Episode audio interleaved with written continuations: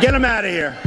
Out. Hell, I like you. You can come over to my house and f- my sister. Wow. It is, other than jazz, it's the only other real American art form there is. There's a dirty little secret. You told Clint Parker. to turn around and take off his pants. Yes. And did he? Yes. And I just gave him a couple swats. You gonna die doing this dumb ass yeah. you fool? Open your mouth so I give you this milk.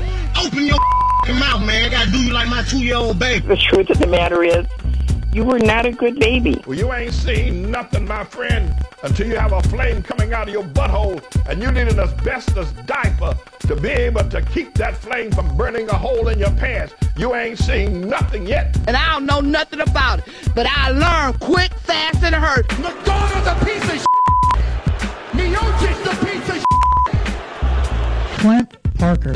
I'm coming for you, mother. What? Swung on, blasted, high, deep to right, down the line, goal! Jose Ramirez, second home run. You told me to leave while I'm in my order while you're making out with that slut. Being in the industry with how much you take on your face. Bam! All upside his head. Just slap him. They can make you slap somebody. This is terrible. This is terrible. I can't go anywhere. I had to take off my shoes to run. So kiss my black. Not okay. They run in my nose. They call me ugly. They say I have no friends. Watching other guys that are doing what I want to be doing, and I'm sitting on the couch being a loser. Until I first drank my dog's pee, I was depressed, I was sad, and I had really bad acne. Dog pee also has vitamin A in it, it has vitamin E in it, and it has 10 grams of calcium. And it's also proven to help cure cancer. And that is why I look so much better than y'all. Well, it's been proven to cure the cancer drinking the dog pee has. Welcome to the Stansbury Show. We're on Rock 1069. Online for you at WRQK.com. It's Friday, obviously 7 o'clock. We'll talk to Mark Munch Bishop, Munch on Sports. But before we do, I can't believe this is happening. I can. Fantone had the opportunity to sit down with Kofi, uh, uh, Kofi Kingston. Is that his name? That is his name. It's one third of, was it New Day? The New Day. Come on, you know about this stuff. The New Day. Yeah. It's, oh, it's the New Day. The New Day, yeah. The New Day. Oh, I just thought it was New Day. These are the Bootios, dudes? Yep, yep, yep, yep. All right, for the adults listening. Apparently, this dude's from the WWE, and that is uh, rolling into Canton soon, right? Tomorrow night. Tomorrow yeah. night, it all goes down. The Canton Civic Center is the place. You know, your boys already got the front row tickets. So Oh, yeah. already got it all taken care of. So Yeah, no, I'm sure you do. Yeah, yeah So I'm pretty sure excited about it. Uh, you know, your boy burned his. I got, uh, I got, I got, I got no business. I got, you know, you know, and a guy actually hit me up the other day. Was like, you know, if you went, maybe you'd get it. And I was like, dude, I went last time it was here. I think it was uh, two, two, three years ago you went. Yeah, maybe yeah, it was like two years ago. I know Meg Whiten was she she was Yeah. here. Her and I went because we were like, let's just go people watch. You want to go watch the circus? And she just in the middle of the first, I don't know, are they called matches? In the middle of the first match, she's like, that guy stopped that punch six feet in front of him, Dan. I was like, yeah, I know. I was like, I was like, it's apparently we're supposed to suspend the disbelief and we're supposed to get sucked into the moment. I, I would say much like any other play or TV show, you just gotta be you gotta believe in the dragons. I don't know what it is. I don't know what it is that I can't do it with that, but I just cannot do it. And part of my thing was is I remember tweeting it out because wasn't Brock Lesnar there? Yeah, like Brock Lesnar was. No, he doesn't do house shows. Oh, it must have been WWE when I, or it must have been like WrestleMania I was watching or something.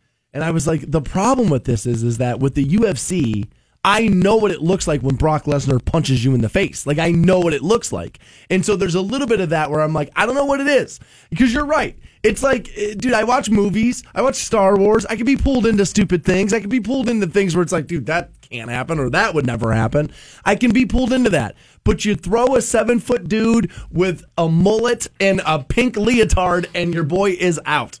I, uh, don't know what it is. And like I've always said, it's just 30 years ago, there was a very valid point there of like, they're lying to you, they're saying it's real. But you like, know it's not, I mean, it was, yeah, it was more than 30 years ago at this point when, when, when that was still a reality. We're talking 50 plus years ago at this point, And for some reason or another, wrestling is just held to this other standard where it's like, dude, we've admitted for a generation of people plus that this is not real. This is entertainment. I mean, they changed their name. You know what I'm saying? Like they changed like the well, they like changed the name because they got sued by the wildlife people. But they, but they, but they acknowledged they could have continued some sort of a farce of like, Oh, yeah, world could've. wrestling competition. You know what I mean? Or they could have like, they could have had something else there, but they went with like, no, this is entertainment. Like this is what we're doing here. Yeah, trying to pass it off as a federation might have might have been too far. I, I, I just, I, it's always bizarre to me that, like I said, like any other live performance, you'd be like, oh, that was cool. Who cares if Cirque du Soleil isn't isn't like real? It's it's you know, it's its own impressive thing, but you know, it's held to a different standard. I just don't get it.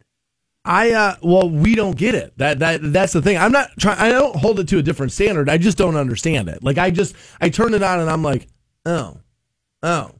All right." Like I I, I just I, like I, I don't get it. I I wish I could cuz everybody seems to enjoy it and everybody thinks I hate it. I don't hate it. It's just not for me. But you did get to sit down with uh Kofi Kingston. I was like they sent us the email and I was like, yeah, dude. I was like, I don't, I cannot do it with a straight face. That's a fan toner. Right I was there. like, let, let the guy have his moment. Cannot do it with a straight face. Can't do it. Like I just I, like there is something about that where it, that would be impossible for me. I do have this question, and I don't know who in Canton has the answer, but this would be the most Canton thing ever. All right. We're gonna open Fulton Road before the Hall of Fame weekend, right? Like we're gonna think. open Fulton, right? I think. Like the exit guys, there, I think. that would be the most Canton thing ever. Last year you can't play the game because of whatever because of the spray paint in the field. This year you won't be able to get you won't be able to get there. But I mean, obviously there's another way around there. But that's the way everybody knows. It's like the exit you need. Yeah, I mean that can't be that can't be under construction during that weekend. I, dude, people tell me. So I, I I tweeted it out, and multiple people reached out to me yesterday. and Said, dude, the plan wasn't even oh, isn't even to have it open by then. I'd be surprised about that. I do not know if there's Me an too. answer. I do not know if there's an answer to that from somebody official. No, I, I mean this is Twitter people telling me, look, dude, like the plans to not even have it open. Uh, I, I, I wondered during Hall of Fame weekend because I would I wouldn't come off of 77 to go to there. If I was coming up, I would come up Fulton. I wonder do a they lot of people are coming from north and coming down south. But I wonder if they normally have that cut off because you're not parking in the Hall of Fame there. You're not making that left and then turning it into the Hall of Fame like an average day. You'd be going up. I don't know. I don't know if they would normally have that traffic rerouted anyway, but eh, dude, they have to have it open. They do. I, I don't know what the answer is, but 100% they have to. every morning, every afternoon, I drive by that and I'm like, that can't be what we do. Like, come this week, when that weekend comes, you want it to be as easy as humanly possible. What you don't want is people coming here and going, Jesus, this is a mess. I will never do this again. I last time I guess I looked over, I didn't notice how much was done, but as I drive home today, I'll definitely check it out and It kind of like, is it? Does it look like it's doable in two weeks? That's all we got. It looks like a Luke Bryan video. There's just a dirt road with 15 Silverados all up and down it. Like, that's all it is. I mean, how long does that take? Are we getting? You know what I mean? Like, I don't know how long of a process that is. I don't know what the what the end process of like paving a road is, but my guess is is that it's not real quick, right? Like I can't imagine it's not an overnighter. No, if you were gonna do it, it'd be like I would assume two weeks out. You'd have to have it like getting going today. This is about where we are, Yeah, right? I yeah. mean, just I mean, you know, what I mean, it's about where we are. Which, uh, by the way, how depressing is that? Two things we got. Number one, uh, two weeks from now, Hall of Fame which weekend, which is essentially the beginning. Summer's over. Beginning of fall. Summer's already over. like once football gets We're started, here. we might have a little bit of like August heat left in us, but summer's starting to get over right Summer's there. over. So that means two weeks left here. Yeah. And you know what happens one week from today, my friend? No. Dude, your mom gets here. I was listening to Best of this morning, and we were talking about July 20th, and I'm like, oh, dude, that's still another couple weeks. I'm like, we got some time before Stansbury's mom's here. Dude, July 20th, that is one week from today. Your mother's in town. Look at her. Like, you notice how she's got to ruin a weekend? You know what I mean? Like she can't go like any other bad date. It can't happen on Tuesday. It's got you know what I mean? Like let's do that. Like no, no, no. She's got to come on a Friday and ruin. God damn. Yep. so just deal with that one for the next week here, buddy. So I will be on edge for about a week straight next week. I will be. I, I will be on edge. Yeah. No, I forgot about that one. I know you did. Not real pumped about that. Uh, keeping with the Hall of Fame, we will obviously get into TO a couple of times a little later this morning. I'll uh, ask Munch about that too as he'll join us 7 o'clock. But Fantone sits down with Kofi Kingston. WWE, they're not wrestlers, they're superstars. They are. That's next on Rock 1069. The Stansberry Show We may not be a global epidemic yet. on iHeartRadio. This is a dream come true. Canton's Rock Station. Rock 1069. Show. Rock 1069. Welcome back to the Stansbury Show. We're on Rock 1069. Uh, apparently, I got this wrong. Vince sued to continue to be able to use WWF, but he lost to the WWF, so then they had to become the W. Oh my God, nobody cares. you lost. Oh my God, to take a shower, read a book, watch a documentary. You don't do not. Vince McMahon does not control the entire universe. He might control your entire universe. The WWE universe, he definitely controls, dude. Oh my God, nobody cares. WWE in town tomorrow night. Obviously, everybody in attendance will care, and I know more than enough. This this proves what I'm always saying right here. What do I always say about this program? That it's named after me, but it's yours. That ultimately it's you who show up to listen to it daily as who it's for. It's not for me. All this does for me is allows me to live inside. You're the one consuming it. At the end of the day, it is your show. I'm just the guy who gets paid to host it for you. Therefore, I always try to do what it is you want, which is why, oh my God. Fantone Sandow with Kofi Kingston, I believe one third of the New Day. I was found out. The New Day. It's Ohio State. It has to be the the New Day. But he did. He sat down with Kofi Kingston from the New Day. We have that interview for you. We're going to run that for you right now. One third of the four time tag team champions of the world, the New Day, right here. Uh, Kofi Kingston, WWE superstar, WWE Live, uh, coming to Canton, Ohio. Kofi, this is the second time you've been on the program. Thanks for joining us again, man. Oh, well, I must have done a good job. You invited me back. So, Yeah, you know, dude. hey, Thank you guys for having me on again. Always happy to have you on, dude. And I'm going to ask you this question, which I believe I've asked you before, but I want people to know because there's a lot of dudes who, at one point in their life or another, were big fans of WWE. Maybe it was the Attitude Era, maybe it was the Golden Era. You know, there's a lot of different, you know, eras that people have been a part of.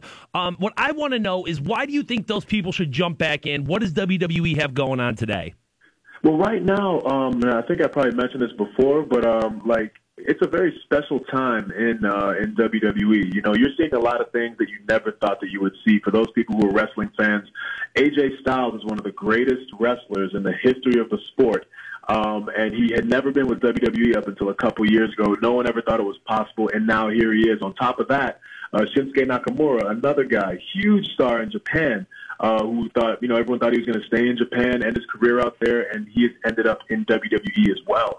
Actually, uh, at this show coming up, um, AJ Styles and Nakamura are going to be wrestling each other in a no disqualification match. So you're seeing a lot of special, um, you know, special things. Kevin Owens, another big star on the Independents, who you never thought was going to be in WWE. It's like just a, a special time where you're seeing like all the best in the world in one place at, the, at one time, and it's WWE. So um, it's pretty awesome, man. And like those people who haven't been to like a live show, it's completely different than what you see on TV, man. Like you go there, you get to uh, bring your signs. We notice those signs. You cheer for the people who you like, you boo the people who you don't like, and it's a great time all around. Family friendly entertainment, and we all love doing it. We all love the energy that we get from the crowd. So it's just an amazing experience and uh, one that people never forget for sure. No, no question about it. There's a different energy at house shows, and the WWE at the Canton Civic Center is absolutely amazing. You guys have made the trip, I don't know, three, four times in the past three or four years, and every single time, dude, you guys bring the house down. I'm glad you bring up all those names, though. You know, the Shinsuke Nakamura's, the AJ Styles, the Kevin Owens, guys like that. Um, one of the things that has changed recently in the wrestling industry, if you ask me, is the ability for fans to reach out to wrestlers, to have their opinions heard, and that's all thanks to social media. One of the things, one of the things I hear regularly, and I roll my eyes at it every single time, is well, there's too much talent in WWE right now. There's just too much. These are, they don't have storylines for everyone. They can't make it happen. So what I want to know uh, from you, Kofi Kingston, one third of the New Day, right there. How has social media impacted the way that you go about your business? How has that changed? You know how you deal with fans and how they deal with you. Well, I mean, it's really so. Yeah, like you said, it's kind of like that double-edged sword because uh, you know everyone has an opinion, but I think that's the greatest thing about it is that you do get to interact with the people who have an interest in uh in, in WWE, man. You get to like get direct feedback on what people thought about what happened because back in the day you would never know. Like you would know if like a segment went well or a match went well, you would think that it might have and then you would never get the feedback from the people and see how they felt about it. So we get all of that and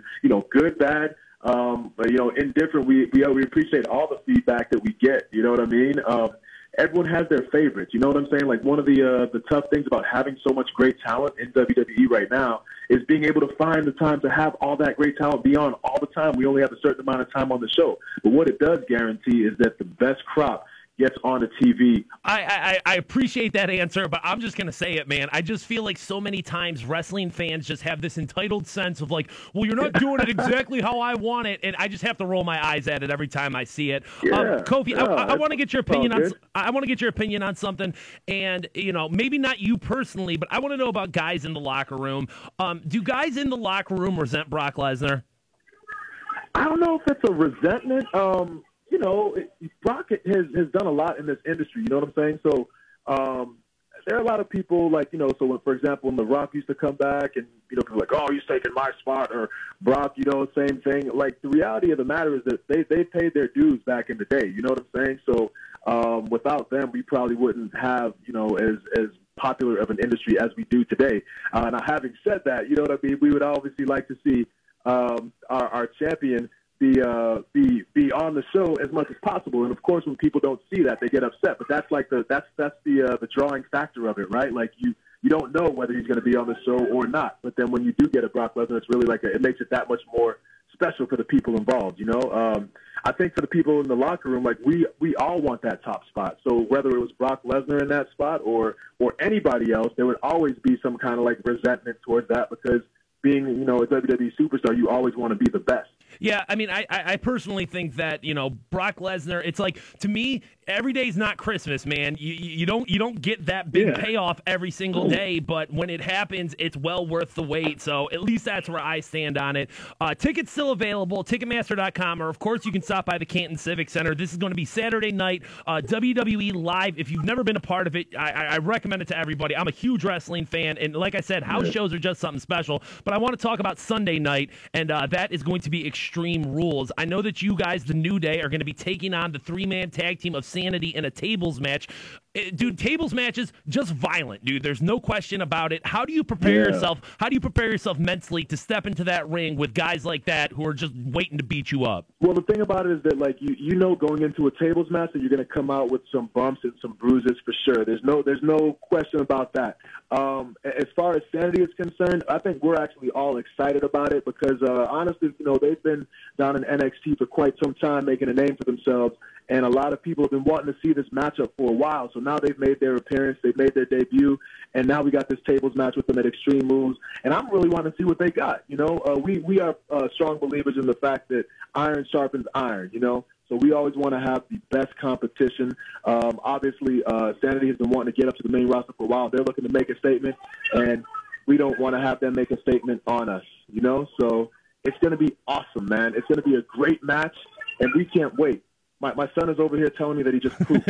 You know, so he, he's potty training right now, and he just told he just told me that he's pooped. He's very proud of himself. So good job, man. Well, hey, but, hey, no, congratulations to your son. Hey, and before you get off the phone to go change that dirty diaper, uh, you know, I'm talking to Kofi Kingston, one third of the New Day, one of the most decorated WWE superstars in the history of the game, man. Um, and I think people would be upset with me if I didn't ask you this. A lot of rumors swirling around the internet right now.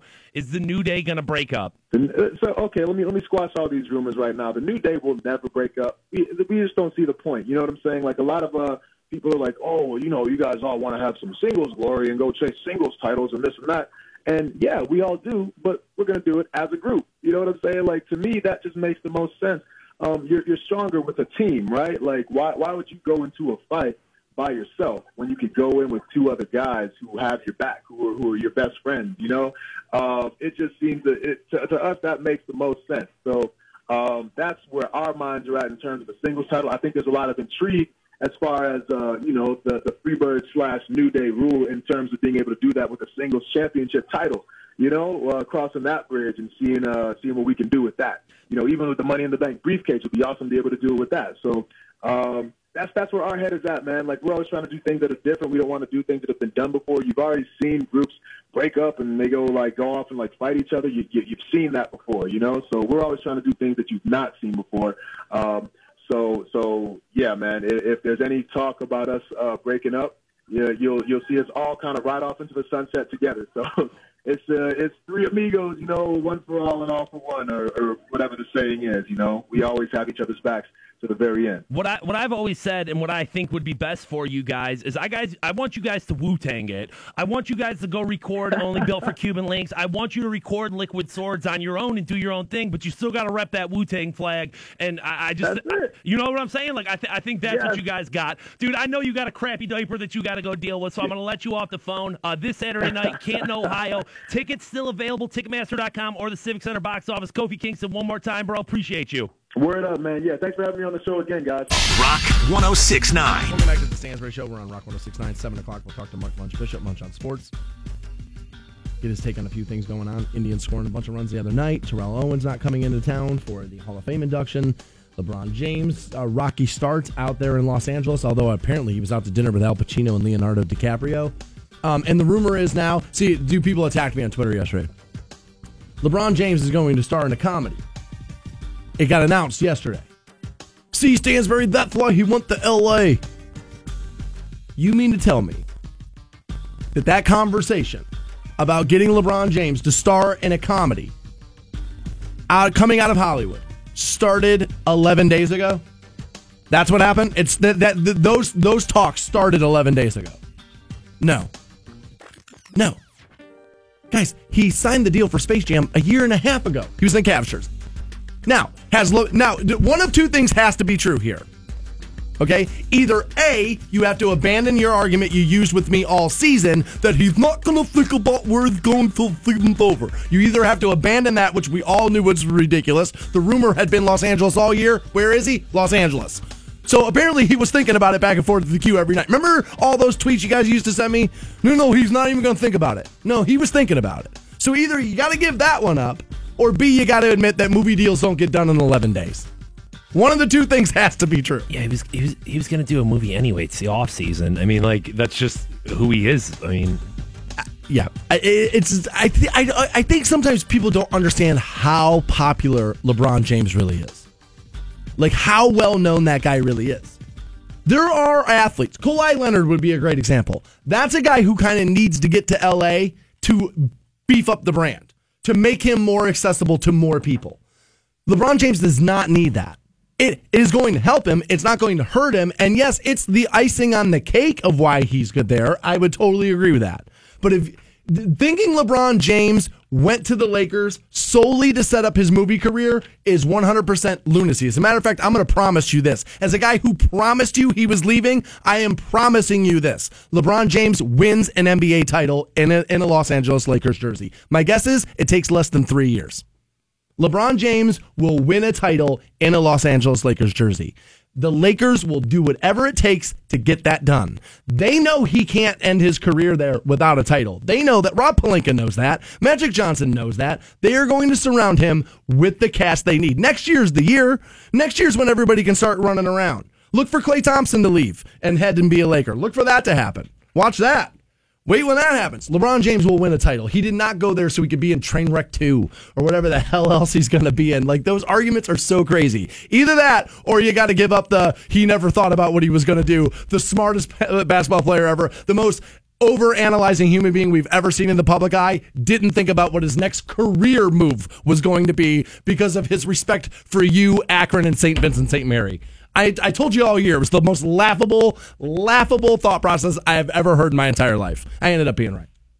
And I'm going to end up being right about this too. We have warned you, not warned you, we have said many, many times on this program that your fear of what will happen if we legalize marijuana in this country will not happen. It won't happen. It's not going to happen. What you think is going to happen, just big green clouds of smoke and hippies and tie dye everywhere, it's not going to go down. All this reefer madness that you're afraid of isn't going to happen. So, Nevada, where my family lives, right? Nevada had some of the strongest drug, anti drug laws in the country before they legalized marijuana. Okay? Traffic deaths in Nevada dropped 10% over the first year of recreational marijuana. Wow. Dropped wow. 10%. Now, I will full on admit this to you. There is no direct link to giving people legal marijuana and less traffic accidents. There is no direct link between those two things. They cannot be connected in that manner, in, in my estimation. But the reason to bring this up and talk to you about it is your fear would be what one of the things people would tell me is we legalized marijuana, man. Everybody's going to be stoned. Next thing you know, car accidents everywhere. Well, they actually went down. Now, I don't believe legalizing marijuana made them go down. However, they didn't make them go up. Yeah, you would have to take a look. That's at, my argument. Did something did something else happen within Los or within Nevada, like you know traffic laws, or did something something change that? But you're right. It's not that people are getting high and driving because that's the dumbest argument ever. Oh, dude, man, I get stoned. I'm a better driver. No, like, you're no, not. you're not. That's a terrible. I've always made this dude. analogy. It's like Terrible. a bartender who tells me they're a better bartender when they drink behind the bar. No, you're not. You're just having more fun. I'm a better driver, man. No, you're not, dude. No, it's you're not, not. It's not. It's not responsible to get stoned and be behind the wheel. It is At all. not. Don't do it. Do not do that. Um, but you're right. This does fly in the face of the worst case scenario of the fears of like, well, dude, there's just going to be dead bodies all over the place because of weed. So, raining money from the sky in every state that's done it, and all the stuff we're worried about, and all the increases in crime and death and car accidents, all this stuff has not happened. We've got beta tests out there. We've got Oregon. We've got Washington. We've got Nevada. We've got the District of Columbia. What are we afraid of? Oh, yeah, that's right. Admitting that we were wrong all this time, walking back all that reefer madness, and you have to give up on the lie that if you smoke a joint every once in a while in your life that you can't be successful. You just don't want to give up your lies. Traffic deaths down 10%. Now, again, no direct link. I would admit that. But the fear would have been that marijuana is going to make this number go up. And then, of course, as we told you on this program, it did not. It will not. It's time for us to give up our fear on this. Mark Munch Bishop, Munch on Sports, next on Rock 1069. Hope you boys brought popcorn. The Stansberry Show. Because I'm about to put on a show. Rock 10, Rock 1069. Welcome back to the Stansbury Show. We're on Rock 1069, online at WRQK.com, and joined every Friday, 7 o'clock, by my good buddy, my first, actually, my, my my first boss in the whole business, Mark Munch Bishop, Munch on Sports. buddy, thanks for joining us. Munch, before we go any further, I, I got to Yes, tell sir. I have to tell you this. You came down to Canton the other day for the ribbon cutting for the Project Rebuild home, and I don't know if Fantone will tell you or not. His dad, Mike Fantone, you made his whole week. Apparently, dude, Fantone's dad, the, his favorite thing he's ever done in this industry is getting to meet you and knowing you and building a relationship with you. Apparently, dude, apparently we found out that Mike Fantone, quite the Munch fan. Is that right? Dude, I'm humble. I'm honored. I'm, I'm not quite sure what to say because the way I look at it, he loves you. I got to meet the extended Fantone family Yeah, no, from 97 nephews of them grandma and grandpa. Uh, to me, it was my honor, and I was humbled by that. Yeah, no, they uh, they they were big, huge fans. They're huge fans, Munch, no question about it, dude. And I just do want to thank you on air and just tell you how much, number one, I appreciated you being there, but number two, how much the students of Project Rebuild appreciated you. Um, dude, you are you are just the mayor of everything, man. Just shaking hands and kissing babies and dude, just He's the just man. talking everyone's ear off, dude. And and deep down, I mean, I know each and every one of those kids was just so grateful for you to be there. So once again, man, I appreciate you. You guys are tearing me up on a Friday. Because all that means is this: is that uh, some night we're going to break uh, even more bread than we have, the three of us. And guys, when I look at those kids, though, and I know it's a different day, and uh, I take a step back sometime. I was one of them. I was one of them, and uh, refreshing. So proud of what they did, and in turn, I'm so proud of them. Normally we would build up to tear down, but don't worry, Munch. No attack is coming. No, I know. I'm always sitting there thinking, like, what, are you, what are you buttering me up for, Stansbury? But no, no, no, it's not going to go down. Appreciate you, bro. But I do want to ask. I do want to ask you this, Munch. Yes. What in the hell are the Indians going to do with that bullpen? Well, number one, the luxury of the Central has allowed them to wait and look. Number two, because had they done something earlier, guys, I'm not kidding, I'd do it. I'd show up the meeting with them wearing a ski mask, okay? Nice. because I know how desperate they are. But I will say this I am shocked, shocked that the Reds got out of town without leaving behind one or two players. That was a big time shot to get a reliever or two. Um, everybody wants arms. You want arms? We're going to give you arms. Everybody wants starters. Sure, Triston McKenzie's being mentioned. That's number two prospect in the organization.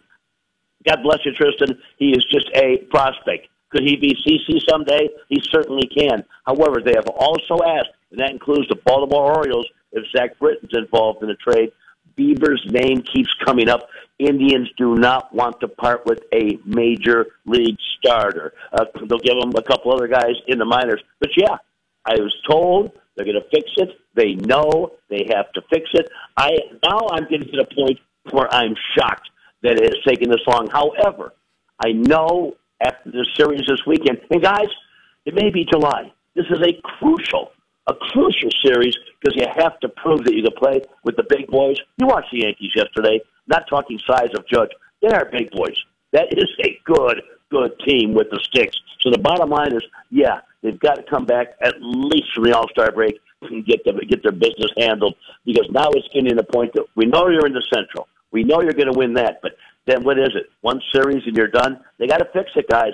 They have to fix it. I was told that they will fix it. That comes from Tito. That comes from the higher ups. I think when it comes to the Indians, and you're right, this series, there's a sense of urgency, and I would hope to think that this season there's a sense of urgency. I know aside from, you know, the bullpen and the issues that they've had, one of the other big, you know, rumors going around about the tribe right now is their very serious interest in Manny Machado. Uh, do you know anything much? What should we as tribe fans know about it? Bro, here is number one. I thought that something was coming out with Machado the other day. Uh, I have some scouts that I talked to, and they said that uh, it was Machado, though. And the Indians were asking for more. If, they, if Baltimore was going to ask for more, and you know what? That is just a awful organization, which is a damn shame for that great city. That's the kind of organization, and I'll say this about our teams. You know, I've been very kind to the Browns lately. Well, they pull people's credentials. They pull your credits if you don't toe the line, quote unquote. Never seen that in this city. But with Machado, you know, asking for Britton or a Adam Jones center fielder, because we need at least one center field bat with all the injuries. They have asked in turn again for arms. And the names I got, McKenzie and Bieber, and the Indians said no, especially for Machado being a rental. But I will tell you this. You want to go to the World Series? You toss Machado's bat in there. Uh, you select four other starters. But the Indians had said no. Most in baseball will agree. You don't want to do Bieber now because he's needed in the rotation. Uh, I heard the Brewers made a big run. They're falling short. Uh, Philadelphia and Atlanta, because of their success, they didn't think they'd do well this year. They're Minnesota from last year, guys.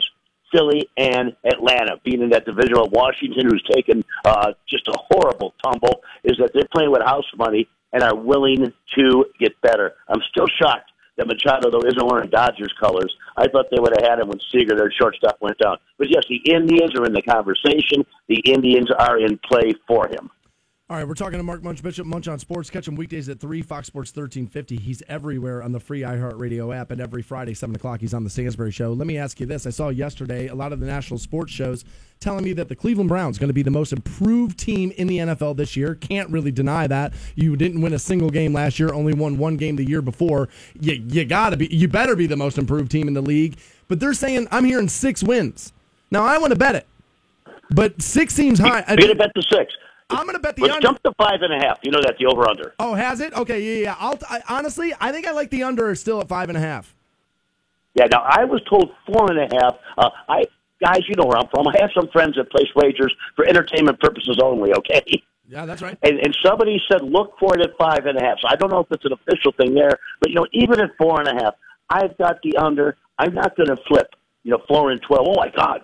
You know, they've, they've won 400% more games because right now the bar is as low as a broomstick on the ground. But here's what's interesting, Danny. I could see improvement. I could see it already. Yeah, of course, I he's obsessed. You might think that he's, you know, one of these curmudgeons or something. He's sleeping in his same brown sweatshirt in his office, He is. getting up first thing, you know, and starting to make calls, this and that.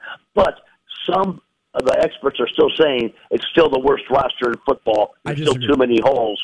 Let, you know what? Let's have fun. Let's win some games. And again, I like the confidence, but please, no swagger, no braggadocio. Guys, I agree. I target everything to beating Pittsburgh that first game. I would agree with that. Let me ask. Wait, where was I? oh, th- as we're talking to Mark Munch Bishop, Munch on Sports, let me ask you this one final question. No. How many games do they have to win for Hue Jackson to keep his job? Here's the, uh, you know what? I don't believe there's a number. Because say you Oh, come no. down Okay. and, and you're winning a game, and all of a sudden, Njoku drops a pass like he did against Green Bay, or Myles Garrett, who is our number one, who's a good player, stands on a tackle. I'm not going to call that against Hue. However, if there's a game and Hue said, well, it's not, now it's not Haley, but if there's a game and say there's something that happens that Hue overrules or there's a play. We've seen it where there's hardly any time left on the clock and they send the quarterback into the line or they try to run an option pitch. That's what they'll be looking at, things of that nature. Yes, Haley's calling the plays. He was going to have a hand in developing, you know, what's going to happen down there too. But guys, come on, the the uh, bye is at uh, ten games this year. Uh, if they're one and nine, two and eight going in a bye, how could he possibly keep his job?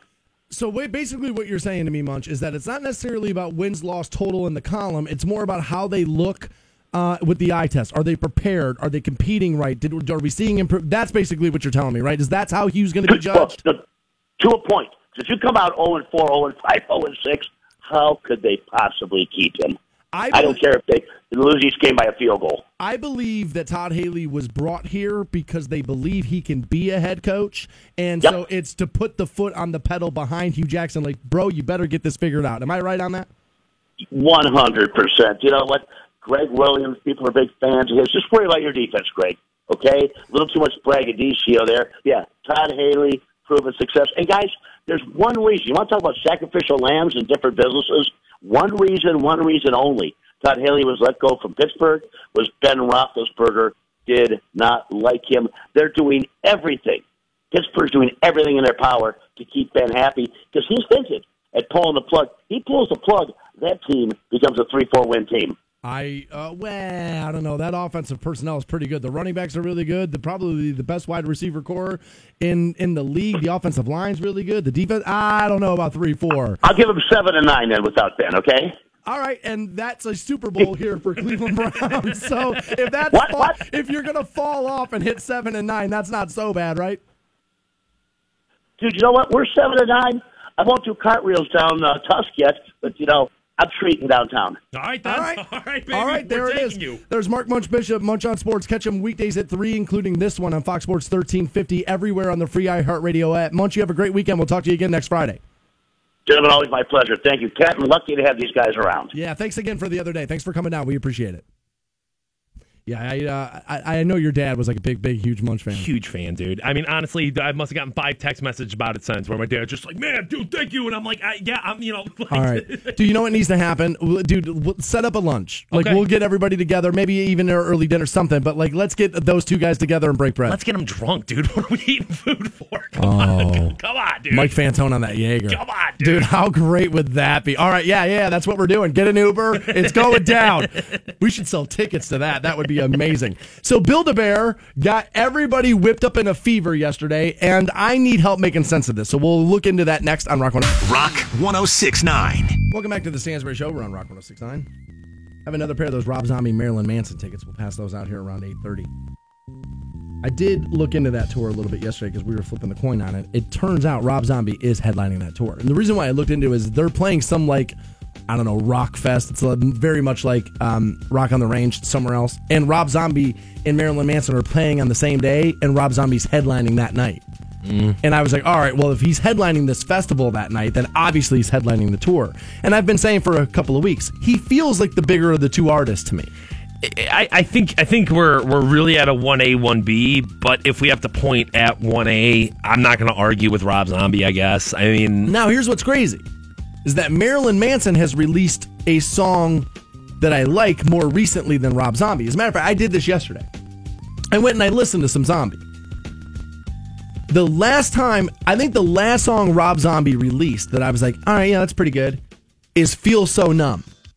That was like 11 years ago. It was like 10 years ago. there was a Rob Zombie album that came out that I just somehow or another got my hands on, and it didn't suck. Like it was one of the newer ones. It was like I don't know, was it Hell, Hellbilly Deluxe three or two or whatever the the, the follow up re- was? Yeah, it's the second one of it. and uh, I haven't heard a lot of that. It didn't. It didn't suck, but it was just like it was just a copy of a copy of a copy. Where it was like, dude, I've heard this, bro. Like I've heard songs about werewolf, Nazi, vampire chicks. Like I, I I've heard this Well, already, and man. everything's always with him, like the pink pea mix, and it's always like, Yeah, I know, let's make it as dirty, as tawdry, Yeah. as sexual as we possibly can for the sake of doing it. I and I get it, but uh, there's a little bit of that. I was like, eh, like where Marilyn Manson released a song. I think of not this last album, but the album before called Deep Six. That was amazing. It was really, really good. So Manson's got a song out more recently that I really, really enjoy, but Rob Zombie still to me feels like the bigger of the two artists. But we'll get you hooked up with those tickets. That's coming up at 8:30. Saw this yesterday. I'm sure a lot of you guys did too. And at first I was like, dude, you work at a rock station. What the hell are you going to talk about this for? And then I realized, oh, dude, a bunch of you have kids. Yeah. Like most of you have kids. And Build a Bear um, did this thing yesterday where you showed up, you got to build your bear, and apparently you paid your age. Now, I would assume what people were doing is making their kids pay. That way, a bear that would normally cost you sixty bucks cost you ten. Yeah, I think that was the, that was the That's purpose the of it. Was right? you know Yeah, bring that- your seven year old with you. That's the hook. And it ended up being what, like eight hours worth of lines. I believe in the middle of it, they just started giving people coupons and said, "Look, we're done. Like we, uh, this worked out better than we thought. See you later." It was it was Black Friday in July. I mean, there was fights. There was, like you said, eight hours of waiting. I'm sure there was all sorts of people who were furious with Build a Bear by the end of the day. So yeah, it was you know people getting trampled the whole nine yards there. Now, a lot of what I saw on social media yesterday was like, "Oh my god, look at these morons sitting here for eight hours trying to, you know, buy a bear." And I do think that most of the people that had that sentiment, I believe you are not parents. I do think there is something to when it's your kid and they want something that bad, you're willing to jump massive hurdles to make your kid happy. Yeah, I take your point if it's an exclusive thing, but like it's Build a Bear. You know what I mean? Like it's open today. So I have the website pulled up. Okay. All right. So I picked Shark Week Hammerhead Shark as my bear to start. Okay. Okay. So it's not just bears. We No, build no. sharks here. No. Okay. So I have the Shark Week Hammerhead Shark pulled up here. This is the one I want. Now is this officially Shark Week license? I mean, it this is- says Shark Week with the logo on his foot. okay. Okay. Well, so this is yeah, because they have they they get official license from stuff, and I think that that's why they go, hey, look, this is why it's as much money as it is. like you could like an MLB something. Yes. Or, okay. Okay. Like okay. the Incredibles 2 bear is super popular right now. Okay. Right? Yep. So they have that. Yep. So I picked Shark Week Hammerhead Shark. Now, just the shark alone, nothing else right there, he's 28 bucks. Okay? Right. Now, so if you just wanted to buy him, he's 28 bucks. That's not that bad. But then if you want to start dressing him up, this is where the money comes, right? So I want him in a Hot Wheels racing outfit. I want a shark in a Hot Wheels racing outfit. That's Okay. 16 bucks. Then I got him some black canvas high tops. Those were $8. Now you can choose sounds and apparently smells. Okay, I don't know why we're smelling these things, but all right. So we're getting up towards fifty plus bucks here. I mean, you know, somewhere Yeah. somewhere in that in that range. So apparently you can make them like talk and things like that. Now that's going to be expensive. It doesn't give me the actual price on that. but this is like cream of the crop stuff. Is you're getting the officially licensed. You're doing the Hot Wheels clothes. So like this is upper end. We're talking sixty bucks, seventy five bucks. I think you're getting out of Build a Bear, top of the line. You know what I mean? Fully loaded. Yeah, uh, Build a Bear at like 110 bucks, maybe at max. okay, okay. So Okay. like. It, that's a lot of money, yes, but that's not like that's not like that's not like you have to budget for that all year. No. Okay. So I talked to a guy in the building um, who had a Build a Bear, didn't go yesterday, but he has a Build a Bear for his like five year old daughter. He said all in, they took her to do it. She made it. It was like 45 bucks by the time he got done. Right. So that's about average, I'm guessing, is like $45. Okay, and uh, th- there is something about like there is the experience of your kid going and doing You know what it. we're not thinking about? Yeah, there is something to that. But you know what we're not thinking about? It's people with four kids. You know what I mean? A $50 bear four times over? I mean, maybe it is worth it to stand in line. Maybe it is. I mean, do people, anytime a new wrestler, like, this is what kills me, is that you're into something. Like, Fantone's into wrestling, I think it's stupid. Right. Right? But there's, I'm into golf. Fantone thinks that's kind of dumb. We all have our stuff. So it's like, if you have four kids and you're going to save yourself a couple hundred dollars, I mean, you're going to do it, right? Well, I guess that's what you're getting into is how much are you saving here? Because you're right. Once you start talking about one, and it's like, well, I'm going to take my eight year old, and we were going to have a $40 project turn into an $8 project plus tax. We'll call it 10. So you're saving 30 bucks. And to me, is it like, dude, is waiting four hours worth $30 of my time? Or, you know, it's $30 worth four hours of my time? No, it is not. It, it, it 100% is not. That's but. the, but the something would be. Well, and but if you put four of those together, now all of a sudden is four hours of my time worth 120 bucks? I guess maybe. So I made the joke yesterday that gas is currently pay my age, and it is. That's Okay. you fill up my gas tank. That's about what it costs. But I started thinking about this this morning. I was like, don't just go in there and call people morons for standing in line trying to make their kid happy. Like, dude, when you have a kid, you're just trying to make them happy. So I, I think I really do kind of think it's kind of stupid. But at the end of the day, I don't want to just come in here and like call you a moron because I understand, dude. It's tough to make your kids happy. But I started thinking about this, Fantone. What would have to happen to get me to stand in a line like that?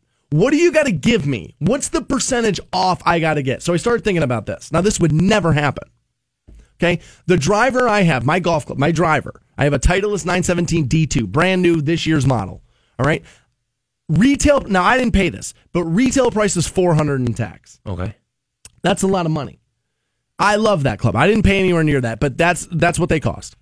If you told me we'll sell you a new Titleist 917 driver and you could pay your age, I'm standing in line. Like if Foxy Golf does that, I'm standing in line for that. I am. Yeah, uh, so 400 down to 40 essentially is what It's we're essentially talking what about. I'm saying. So we're talking 90% off of a multi-hundred dollar purchase there, a $400 Yeah. purchase. So you're saving 360 bucks. You could even say double my age. If you said, "Hey, give us 90 bucks for this thing that's 400," I would I would wait in line. How many hours you waiting for? 4? 8? You're not waiting 8 hours to save 300 bucks, dude. I know you. You're not. You're not. You're, no, you're I'm not your doing mind. that. There's no way. I'm not I- doing dude, that. I may even attempt it and then walk out of line. That's the thing is how much is your time worth to you? Because let's be real, if you've got these kids, number one, you've got to take the time off of work to go, you know, wait in line for eight hours here. And if all you're doing is sacrificing that, and then you got to have kids with you standing in line for eight hours with you, dude, how much is that worth for your mental sanity? Like, your kids are going to hate you. Yeah, well, th th this woman's, you know, Kim writes in and says that. She goes, I'm all for you doing this. I'm all for Black Friday stuff. She's like, but don't make your kid wait with you. And the only reason I disagree with you, Kim, and Fantone, actually, it sounds like, is the only reason I disagree with you is that this is what it's about. It's about them picking what they want. So for me to go to the store and be like, hey, give me the Harley Davidson bear and give it to my kid, that doesn't do anything. Well, then you're right. You might as well just went and bought a stuffed animal and said, "Hey, this- Exactly but I got it." But uh, it's open today. That's the whole thing. Is this isn't an exclusive thing? All you're doing is saving money. You, uh, yes, the the ability to do this is still there tomorrow. Let's just Oh. spend the money and, and, and, and yes, we can go do it. But I'm not going to sacrifice eight hours of my day to save us 25 bucks and, and have to stand here with you for eight hours. I misunderstood some of this too because Nicole's tweeting in telling me right now that the pay your age only includes the base price of the bear. So the bear's twenty eight dollars. You then pay if you want to clothe it, you want to put extra shoes on it, you want to add it. All that stuff is different. I thought I was like, okay, if it's all things you personalized and they do it that price, I could maybe see that. But if it's just for the stock price of the bear, yeah, no, I'm back to it. You people are morons. I don't know what the I, I don't know. I, I, just- I don't know what the hell you were thinking. Eight hours with that? That is that is that's that's actually really really dumb. More Stansbury Show right around the corner. 1069. Welcome back to the Stansbury Show. We're on Rock 1069. Uh, I'm, I'm getting tweets that say, dude, I can't stop laughing at Hammerhead Shark in a Hot Wheels uniform.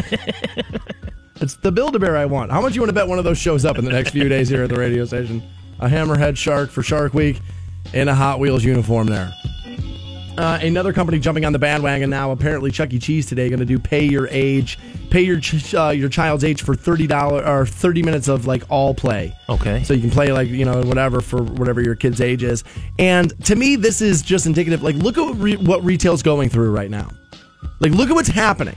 Look at what like look at what has to happen to like sucker people out of their homes to get them to go do things to spend money to do th- like dude you're gonna have to get more and more creative these days. Yeah, I mean, Build a Bear and Chuck E. Cheese too. Luckily, have a little bit of built-in experience where it's like, yeah, you can order the Build a Bear from offline, like you said, but the real purpose of it is to have your kid in there stuffing the the cotton into the you know into the bear and like picking out the stuff. Um, but you do, you dude, you have to do something. Like you just can't see like, oh well, dude, we're Build a Bear, we'll rest on our laurels. That's dude, you're gonna go out of business. No, yeah, you gotta, oh, you know, always be evolving there. I um, I don't want to spend a lot of time on this today, but I completely forgot until I looked down at my calendar.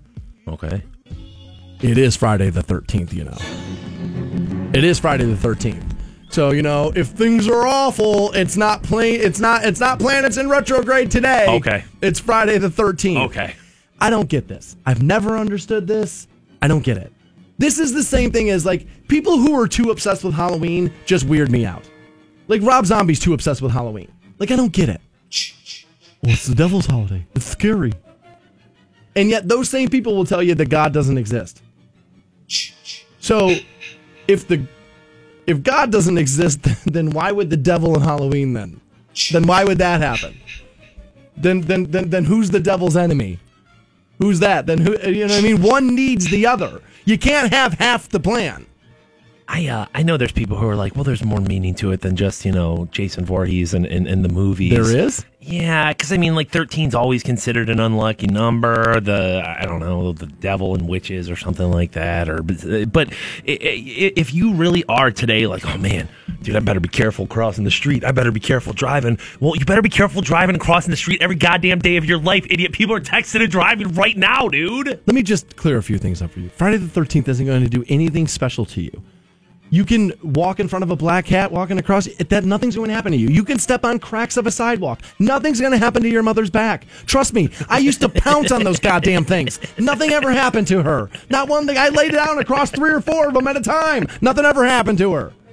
I just do these people that like honestly in the middle of summer people are like bring on Halloween. It's like no, dude, douche. Do you have any idea how freezing cold it's going to be here in like 3 weeks? Like honestly, dude, summer's pretty much over. It's pretty much over. Once Hall of Fame week comes and goes, you know, it's like, dude, might as well get that snowblower out any minute now. I have never been one of these people that gets wrapped up in the Friday the 13th like drama of this. Is your girlfriend one of these? Uh no, she's not a she's not a checking the stars either. She's not a horoscopy person. Oh, dude, you lucked out. Well, dude, I mean that's kind of the thing. I was like, all right, so so, so you're not gonna read me this horoscope every morning. There's and, and you have a job. Like, yeah, babe, come on. Yeah, no, those are hard to find these days. right. You know what I mean? Just not wearing Tweety Bird sweatpants everywhere she goes. Talking about how the system screwed her over. You know what I mean? A Maverick menthol hanging out of her mouth, relit six times this morning because she puts it out after three hits of it to save the money. Yeah, yeah. You can tell, dude. Tinder's been rough. Your boy has been having a rough go recently. It's Friday the 13th, probably why. Speaking of, oh yeah, maybe it is retrograde. retrograde, look out. Speaking of smoking the cigarettes, I quit almost six years ago, and a bunch of you are going to have to quit coming up soon. I'll tell you why next on Rock 1069. The Stansberry Show, Ken's Rock Station. Rock 80s. This report is brought to you by Bob Evans Restaurants. At Bob Evans, now through July 31st, the Endless Biscuit Breakfast is only $5.99. Yep, two eggs, bacon or sausage, and endless biscuits, just $5.99. Don't miss their Endless Biscuit Breakfast. The Bob Evans Rock 1069. Welcome back to the Stansberry Show. We're on Rock 1069. Pass out those Manson tickets. We'll do those around 830 1 800 243 7625, the number you will need on those. Uh, I quit smoking cigarettes about five and a half years ago. It'll be six coming up in January. And it turns out a lot of you are going to have to quit or change your habits. As the U.S. Department of Housing and Urban Development, HUD, says smoking inside or near public housing will no longer be permitted. This is starting July the 31st, so pretty much right around the corner here. Wow. The federal rule, federal rule will ban cigarettes, cigars, hookahs, pipes, but you'll be able to keep your e-cigs. You can smoke those inside. You're not able to smoke in all living units, admin offices, and all outdoor areas within 25 feet of a public housing and or office buildings. I believe the Ohio rule is 30 feet from a public um, uh, like doorway. Um, I, I don't know if people. I, I don't think most people you know adhere to that, but that is supposed to be the thing, right? Um, you know, they talked to a couple of people here. People saying, "Look, we're going to be upset," and I would have to agree. Like I, as a non-smoker. Um, people say to me all the time, "I'm sorry, I'm smoking this in front." It's like, dude, I don't care. I, you know what I mean? Like, do you smoke? That's on you. Whatever. But these are people's living units, and I know what some of the take's going to be. Some of the take's going to be this is public housing we're talking about here. If you're receiving government assistance on any level, I know what the argument is. Beggars can't be choosers, right? That's going to be the argument. Right. But this is where people live. It's their home like once you start telling people what they can and cannot do inside their and now, now look you there's certain things are illegal right like you can't rape a child in your home obviously right? Right. like okay there are some things that are morally objectionable and that those have to be illegal no matter if you're in your living residence or not murder is morally objectable i'm not sure if cigarettes fall underneath that line for me Now, I guess there's a couple of different things that we have going on here. Um, you're living in public housing. Now, I'm devil's advocate argument in, in here, Okay. but you're living in public housing. Um, you smoking in your apartment is not going to remain in your apartment.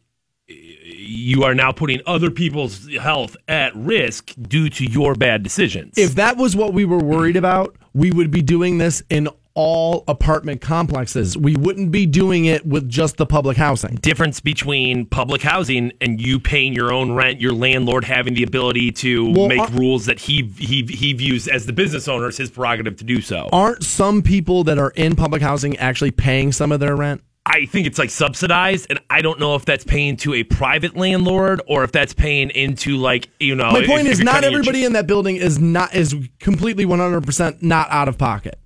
I don't know. I don't know what percentage. I don't know what percentage public housing is covered. I don't know if that's all of it. I don't know if that's a chunk of it. I I, I don't know what the rules of that are. I um, it, it, you. So you feel like if you're paying anything, even if it's like I'm paying uh, 50, my house. 50 bucks a month, it's Cigarettes are legal. They're legal. If you want to do this kind of stuff, then make cigarettes illegal. You got to do it that way. So once you start having public assistance given to you, at that point you are saying, I do not have enough money to sustain myself, right? Because I can't afford food, I can't afford housing, I can't afford the things that are necessities in life. The fact that you are now spending those the money essentially because if I'm giving you if I'm giving you hundred dollars off on your rent, you have a hundred extra dollars in your pocket that you normally would not have. You can't spend that on cigarettes. And once again, devil's advocate arguing here, but like, why am I giving you this if you're not spending the money where it's supposed to be going? You're now spending money on cigarettes. That's a good argument. And I agree with it in theory. But again, I'm just going to always go back to they're in their home. And once we start legislating that you cannot do legal things in your house, I understand I'm I can't do it at Brown Stadium. Fine. But this is where I live. I can't be who I am where I live. And at what point do you take this argument steps further? At what point does it become, well, now you can't drink in these houses? That's what I'm saying. Is that, dude, I feel, and honestly, I feel like we're attacking the poor here just to do it. and I I brought this point up before too when it comes to like drug testing. It's like just because you're living in public housing doesn't mean that you're less of a citizen. It doesn't mean that the government should be able to treat you any differently. But I can hear the arguments, and there's points to be made of like, like I said, you're negatively impacting the health of others by smoking inside. And you are now essentially exploiting the system. I mean, I can smell my neighbors cooking their food. yeah, but you're but So- but but smelling her. No, what I'm saying is, so cigarette smoke is going to carry. I'm, Oh, I'm, yeah. yeah, I'm- I'm going along with that. One hundred percent. There's there's no question about that. So I would say even from the the benefit of like if we eliminated smoking inside, you know, today, 2018, July 31st, 2018, um. Two years from now, how much money have we saved because now kids that were in public housing don't have lung issues, they don't have asthma, and Medicaid, Medicare was going to be who was paying for that anyway because these people are already in public housing situations where they weren't going to be able to afford housing, let alone getting their kid the proper health care. So now we're saving our money proactively here. Heather says public housing is paid for by taxpayer money. Now, I know one person. This is one girl's situation who I, I had been um, uh, loosely, uh, you know, involved with. She had two small children. She was living in some some form of public housing. It was she still had to pay money.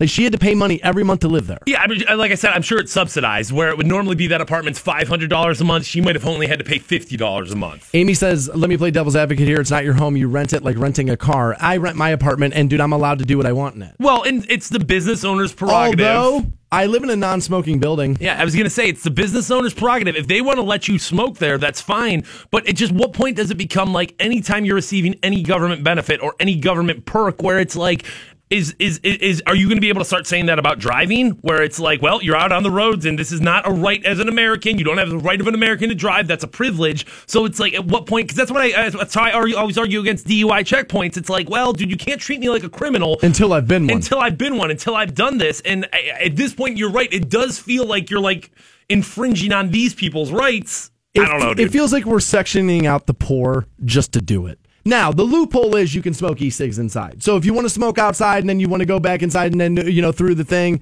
or you can buy your own house. Yeah, that, there's the loophole is that you as you get your financial ship together and you guys figure out what you need to do and you guys get that done. Like you, you don't, you don't, you don't, you don't have to live here. Andy says my girlfriend's friend has one kid and she lives in public housing. She pays eighteen dollars a month for rent.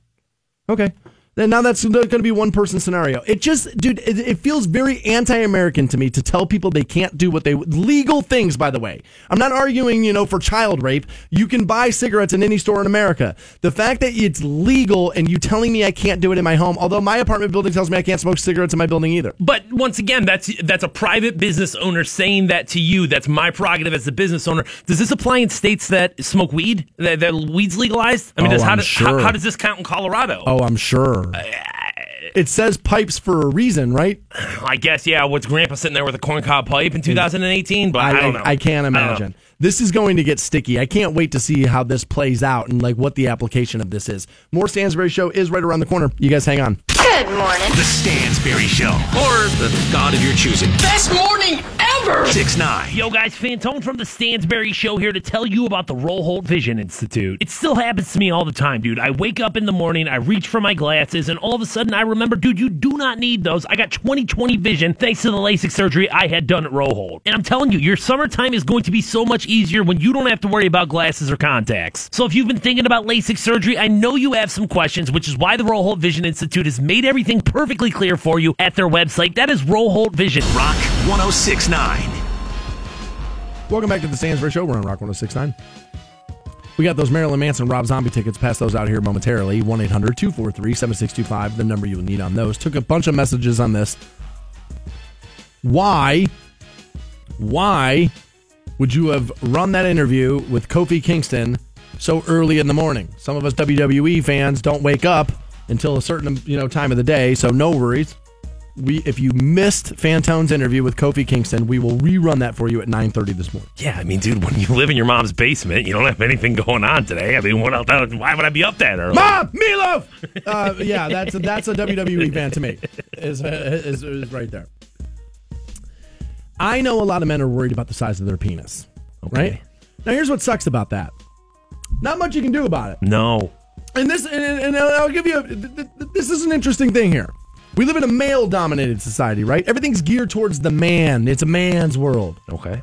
Yet we've had breast enlargement surgeries for 50 years because women felt less than if they had small boobs. Meanwhile, dude, we still have not mastered the penile enlargement surgery. Who are breast enhancements really for? Why does she feel bad about that? Oh, I think it's I, well, I, yeah, it may be societal pressure, but I think women put that pressure on themselves, and I think other women put it on each other, much like men can put the same pressure on a man. I, I I agree, but I think big picture breast enhancements is more for men than it is for women. Mm. It all depends on what the situation was. Sorry, I'm eating my breakfast. But like, yes, if you buy like your wife lingerie for her birthday, that's a gift for you, not her. But I've known plenty of women who have told me, now I've rolled my eyes at them when they told me this, but have told me, you know, it's about my self esteem and I want my clothes to fit a little bit better. And so I'm like, I need breast implants. Yeah. Right? Yeah. But men have been worried about the size of their penis since the cavemen and crickets. We got like like two a year get done. The only thing about that is too is it's a lot more complex of a situation down there. Now, most times when you look at you know if we're comparing genitals to genitals, I mean I think females probably got a more complicated like inner workings there. But when it comes down to an implant, all you're doing essentially is hanging sacks off of a chest when it comes to breast implants Fair. or off your butt. If you were to if you were to surgically try to enhance your penis, you're going to somehow or another mess up the erection there. That's that's I think a part of the reason why that science hasn't moved forward more. I can't believe that we wouldn't have that ability. Like if we really wanted to fix it, if it was the, if we would have that ability. So my point is, is like look at what we do care about versus what the things that we say we care about. But I bring this up because a man ended up is gonna, now going to do life in prison because he has a small penis. Okay. That's a terrible reason to put somebody in jail. I don't know where that's illegal, but that sounds problematic. He's been jailed for life, but David Clark, 49, is going to spend at least 15 years behind bars. He murdered his wife of 10 years, Melanie, at their home this past New Year's Eve. Jeez.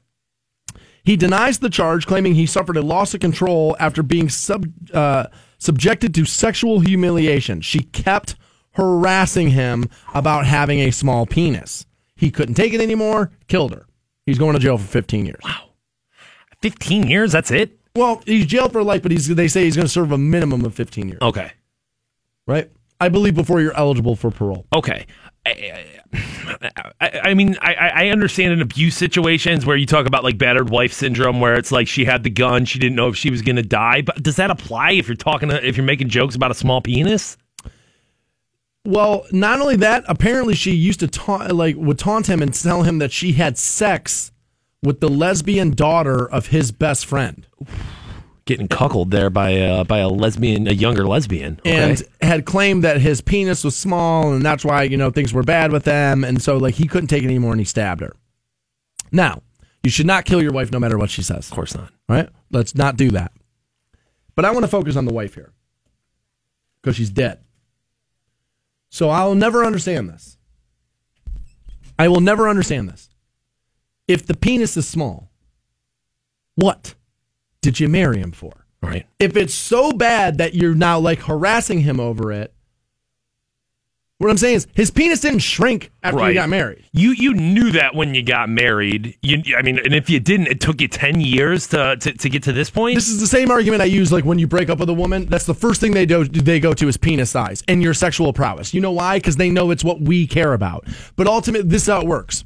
Oh my god, I don't care. I'm over it. Small penis, terrible in bed. Bitch, you dated him ten years. Right. So did you care for those ten? Well, the thing that I'm going to say about this is, and especially now that I know about this lesbian younger lover here, and if this was 10 years of like repeated pattern of behavior, I, think we, I think this was a part of the reason why this couple happened is because he probably had a small penis. There was probably some sort of fetishism that was going on there where he enjoyed being belittled over it, and like whether he admitted it or not. That like, sounds horrific. well, to me. deep down inside, I mean, it sounds horrific to me too. But there are people who that's their kink, man. That's what they want. We I, I've made the joke a million times about our boss, but some people want an apple shoved in their mouth and a cigarette put out on their back and to be called a little piggy. I, I- I don't get down with it, but like, Luckily for you, we have four bosses because they're all looking at one another right now. Like you, me, you. Um, so with that being said, this does sound to me like some sort of a cuckold situation where where for ten years she was, you know, And he couldn't take it anymore? making him wear the chastity belt and talking about how she was banging other people and how they were all better than her or better than him, and and and and that's and that's probably it probably did go too long, too far, and he just he just snapped on it. But well, I think the whole problem was is that it wasn't too long. I, I think I think that's I think that's the whole problem there. I just I don't understand that. It's like why marry somebody if you know you're going to have a problem with this down the road? even in this murder tr- trial, even in him being arrested and him him being found convicted, I wouldn't be surprised to know that he hid that. Even though it was like, hey, this could help you get out of this, or this could be the truth that shines light onto something. You know, if if if if you, if that's your thing, I could see hiding that secret to your grave, regardless what was happening. Joe's got a good point. He's like, so we can't make a penis bigger, but we can put one on uh, uh, somebody who was born a woman. I mean, then we do kind of do stuff like that, right? I don't know how functional of a penis you're getting out of those situations. I don't. I mean, Yeah, I guess I don't I don't. know. I don't know full penile transplants and like. And, and there was the one They've guy. done one, right? Right, and so yeah, I don't think that's necessarily as commonplace as people think. Where where where women are transitioning into men, you're not getting a functional penis out of that. I don't think they do it a ton. No, um, I did see this tweet last night, and uh, before we head to this break, I want to talk about this just for, for a minute.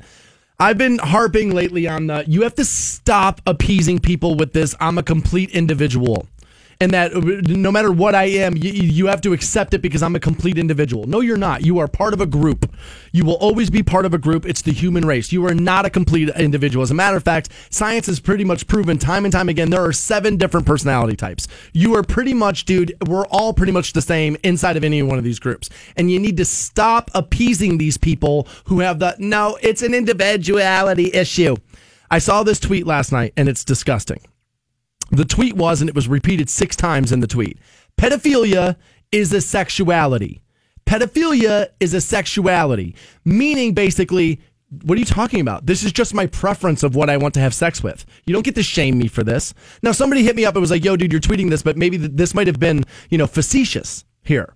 Okay, that's fine. Maybe the person who tweeted it was facetious. Go back and read the thread. I'm not exaggerating this. Thousands. I spent hours on this thread last night. Hours. Thousands of people were stepping up saying, Yeah, she may have been being facetious, but I'm here to tell you this is this. This is the pedophilia is just a sexuality choice. There's nothing wrong with it. You do- you're misunderstanding us. And just because we have pedophilia desires doesn't mean we're going to go through with it. Yes, it does.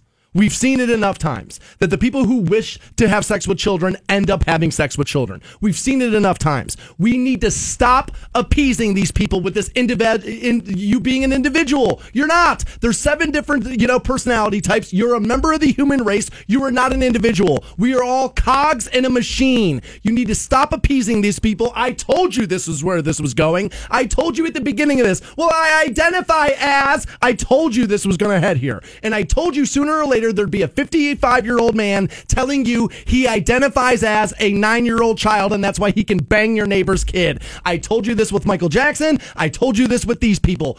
Stop appeasing crazy. Pedophilia is not a sexual orientation. You are a criminal. It's as simple as that. We got those Marilyn Manson Rob Zombie tickets. We'll pass them out next on Rock 1069. The Stansberry Show. I have got to get in on this. Rock 10- 1069. Welcome back to the Stansbury Show. We're on Rock 1069. Got some good news. Jackson Township Police say they found a missing Stark County girl who had uh, been reported missing. Gabriella M. Burrell, 10, had been missing. But Jackson uh, Township Police say, look, we found her. Shout out to to JPD right there, man. Amen. Like, thank you guys. Amen. Good work. We appreciate that. What a horrible thing for a family to feel. Like, where's our kid? Like, ugh. Like, dude, you ever realize this? When you lose your cell phone in your house, you Oh, yeah. panic. You panic. You go to the you go to the cell phone store. That's two hundred bucks with a debit card, and you get a new phone. This is your kid. There's no replacing the kid. I uh I know that this is not the same as losing the child here. There we go. But no, the good thing I lost my about the good thing about my Google Home, and I'm home alone very frequently. The good thing about my Google Home is it's linked with my Google phone, and I can just say, "Hey Google, where's my phone?" and it'll automatically. And I know, like it's like, oh well, you know. But that's nice, dude. It really is. Oh, even if it's on silent, even if the battery's dead, it has like enough backup battery to kick it open for me. That is nice. So yeah, shout out to the Jackson Police Department. Nice job there. Some of my faith in humanity starting to be restored. Not a lot of it, because ultimately, at the end of the day, dude, we're all just people, and most people are awful deep down inside. They can pretend to be nice, they can lie about it, so they can you know survive in today's society, but deep down inside, they're awful. It's just the way it is. But I'm starting to get a little bit more faith in my fellow man as now a record number of people, record number of Americans acknowledge that global warming is real and that humans are at least partially responsible. According to a new poll from the University of Michigan, I know the entire state of Ohio doesn't give a damn about Michigan. I know. But when it comes to smarts, actually, the University of Michigan, not the worst. It's a pretty good university. The survey says that 60% of respondents say that global warming is in fact taking place, which again, that part is not up for debate. Whether or not global warming is taking place, not for debate. Whether or not humans are responsible for it, that part is still up for debate. However, these respondents say that human activity is either primarily or at least partially why temperatures have been rising. The previous high was about 50%, like 55%. We're now over 60. And I know what's going to happen now. Climate, chi- climate change deniers use really dumb arguments. They always use really stupid arguments with me. And it's always like, well, still cold in December, Stansbury. I don't know uh, global warming yet. It's freezing out here. Yeah, you're an idiot. Like, you are a flat foot idiot. That's a dumb argument. And Here's the other dumb one that I'm going to get. And I know I can hear your Twitter fingers going. I can hear them going. 1939, Ohio had a day where it reached 122 degrees. Yeah, you can point to one day, moron. How about though over the last 50 years, scientists can tell you, look, it's getting gradually worse every handful of years. Meaning your one day in 1939, your one day doesn't stack up to 50 years in increased temperature. You, can't do it. You can't give me one day versus 50 years and then tell me that that flies in the face of science. Never is one single data point going to give you a complete picture of what's going on. So I will agree 100% with you there. There's like this meme where like seven days from like 1920 to 1940, there were like seven different days where it got super hot. Yeah, those, however, are called anomalies. When you see it routinely and consistently increasing over a 50 year period, that's not an anomaly. That is what we call a trend. Now, I agree with you 100%, but I will give you some arguments here that will come up against you.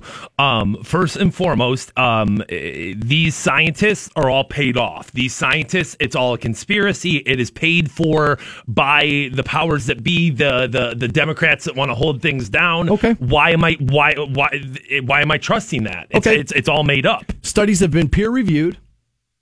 They actually looked into the political backings of all of some of the scientists that did the study across both political parties. The scientists say, "Look, this is happening." So It's no. as as as it's been argued, it is that that global warming, and this is an argument made by the president of the United States of America, is that global warming is a Chinese conspiracy, and it's being used so that so that alarmists on uh, of of of of well, we got to save the environment. Well, So we gotta no manufacturing So, in a- right, so that no manufacturing happens in America, and that way China's economy grows, and Americans are are just bogged down by regulation. Yeah, that's really dumb because the way it would work is is that those factories over there putting stuff in the air would affect it here too. So if you're going to continue to build things anywhere, you might as well build them right here. So with that being said, okay, so that it, you know, if if if if if we cut back on our emissions, then it's still going to blow over from China. It's not like this is you know we're talking global warming, not country warming here, right? There you go. So so with so but with that being, I like that one. So so with that being said, though, it's like well then if they're going to be ruining the environment anyway, and they're going to cause this anyway, why should we hinder ourselves? Why shouldn't we just lean into it? Even if it, even if the science is real, I would still rather have a functioning economy today than I would worry about 200 years from now. You do have to worry about people are like, well, we can't build anything in this country anymore because of this problem. Now, I said this during the presidential election that this is 100% real, but campaigning on this being the number one problem facing the, the human people was crazy. That was absolutely 100% stupid, insane, and sure enough, she got cleaned up. She got cleaned up. Now I know the popular vote, I know, but that's not the way we do it. She lost the election because she campaigned on a dumb system. Well, it's Bernie Sanders that said that. Well, she was pretty. She was leaning pretty heavy in, into into like the whole. We got to be we, we got to be careful about this. It's that side of the aisle. I kept trying to tell her uh, in in in our side of the aisle back when the election was going on. You're never going to get people to be more afraid of wind than they are of brown people from other countries that they can't pronounce. That will never happen. This is a stupid system. Change your system. And sure enough, she lost. But this is happening. And I don't understand how any reasonable person could look at how delicate the earth is and then say, yeah, dude, we put 7 billion people on the planet, gave them all their own cars, and no negative effect came from that. None. Don't pull me one day from 1939 where it was 115 degrees. It's been 50 years worth of scientific data is pointing in the direction that we are heading in this way. Don't show me anomalies. Show me trends because trends hold up over long periods of time. It's like the ratings of the radio station, right? We were number one the first book out. We were hired on here. You know what my boss said? That's an anomaly. Show it to me again. Okay. It's been five times in a row this show's been number one. So no matter ha- what happens with this next book that comes out, I'm going to be able to stand here and say, yeah, you know what? We may have fallen off a little bit right here. That's now the anomaly. I got five in a row that tells you who we really are, what this show's really capable of. So if one dips, that's an anomaly. But we have a trend. We have a system that shows you the growth of this show over the last four years and where it is right now. Same thing is true with global warming. You can't pull one date from 1939, and which, by the way, were you there? Or did you just find the meme online and tell me that it was 139, 139 degrees? Were you there? Do you know? How do you know? If my scientist is lying to me, how do you know the guy who created that meme, which isn't science, didn't lie to you? Oh, yeah, that's right. You didn't think that far ahead on that. We do have Marilyn Manson and Rob Zombie tickets. We'll pass those out to caller 25 right now, 1 800 243 7625 on those. T.O.'s not coming to Canton. Canton doesn't want T.O. We'll get into that next on Rock 1069. Welcome back to the Stansbury Show, where your host is completely exhausted by the idiocy he has to read online, by the dumbasses sometimes that that, that want to pipe uh, in about subjects. This guy tells me, I don't care about global warming, man. That coast is filled with the worst liberal havens there are, man. Yeah, also a bunch of my family members. I got family in Vegas, but I also got a ton in California. A lot. What do I care if LA flood, man? Where are the in- where are the financial institutions in this country? LA and New York. Where, dude? What's the biggest businesses in America right now? Pretty much tech. Where's that? San Francisco. So when the brain of the United States just get washed underwater, you think your life and Alliance isn't going to be touched? You flat foot idiots. Dude, I went from never blocking people on Twitter. Honestly, I went 10 years, never blocked a single person. This last month, I'm kicking everybody out. Dude, I thought about deleting my account yesterday. That's how mad I This is what I deal with. This right here. What do I care, man? Liberal haven. Okay, fir- first and foremost, I mean, Liberal Haven, sure. Um, you think there's zero zero conservatives in the entire state of California? But the more important thing I'm Who do you talking think about here, those mansions in Orange County? do you really want liberals to, to die? Do you want their homes to be swept away? Is that really where we're at as a country right now? Is that you would want a, Yes. to, to make to make yourself feel better? You would want uh, the state of California? Because, This was the first that's tweet. Terrible, dude. He says the first tweet was, "I just live in Ohio, 900, you know, whatever above sea level. I just don't care if the coast floods." So again, basically, dude, you are what every liberal says conservatives are. You have just proven through your tweeting you are what the what the what the weirdest leftists think the weirdest you know right people are. You just proved it. You don't care about other people. You don't care if your fellow countrymen die. That's that's because that's how deep the divide is with you and others. And like, where do you think they're going I'm to go? it. Let's say the state of California gets washed off into the Pacific Ocean, and we hit the East Coast too, so you don't have to deal with anybody from Boston or, or New York either. Where do you think they're going to come? Where do you think those millions and millions of people are going to live? They're going to come inward. They're going to come Right. live in your goddamn Alliance. What do we do? What do you? I, Ask if- Atlanta, ask Atlanta, and ask Texas how that whole thing went in Louisiana.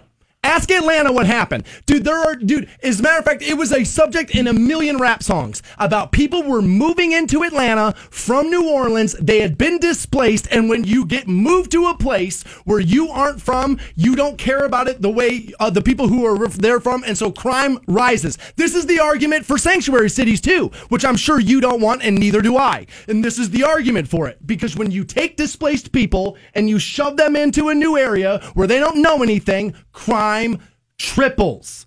what what percentage does a a, a what, what percentage does it have to be before that becomes expendable in your mind? If it's fifty one percent, if it's fifty one percent blue, all of a sudden it's like you know what? Screw that entire state. So a purple state. I mean, is it is it is it is it just where they voted last year, or Ohio went for Obama two or four, you know two elections ago? Well, should we all be dead now? If you think you can wash out one of the biggest cities in this country and there will be zero Ohio fallout of that, you're insane. And honestly, I don't think capable of driving a car. United States of America, dude. California matters. It does. So does Texas. It's okay. Like that's the, like I don't I don't want people in Texas dying. Wow. All right, I got to move forward. I'm go. so I'm so angry. I'm so angry I can barely see straight. I'm okay with different political views, but when you just go to fifth grade bedrock arguments where you're just proving to me you're an idiot, I'm past it. At that point, I am just past it. T.O. says, I'm not coming to Canton. I'm not taking part of this. I'm going to do it. I believe where he went to college. He's going to do his Hall of Fame thing there. Tennessee, so yeah. Canton has responded. The Hall of Fame has responded. Said, look, the night we announced the, the gold jackets, he's not going to be mentioned. The day we actually do the induction, he's not going to be mentioned. They are 100% in the right. This is what needed to happen. Because let me tell you what's going to The future, the, T.O.'s the future of this. Just so you know, social media is going to ruin this too.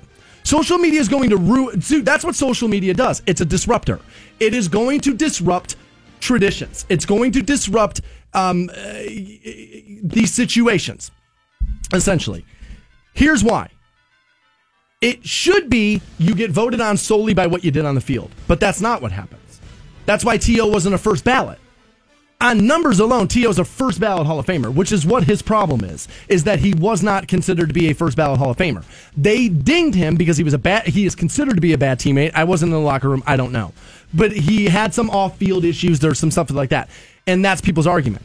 But why the NFL and why, I'm sorry, really, it's the Pro Football Hall of Fame, why they have to do this is because you cannot allow this to happen and still give him his moment in the sun because more and more players are going to do this. Right. And here's why social media is going to play a role because it's no longer sports reporters who you know legitimately you know or well are supposed to know things. It's now these arguments are now had over Twitter. Who's better, Michael Kobe? This that. And these guys all now get the acknowledgement from the fan. See, back in the day, it was the sports writer was supposed to tell you what the fan was thinking. Now Twitter tells you what the fan is actually thinking. More and more of these guys are becoming social media stars. They no longer they will start to feel less like they care about what the NFL says, less what they care about what the Pro Hall, Football Hall of Fame says, because twi- my Twitter timeline tells me I'm a Hall of Famer.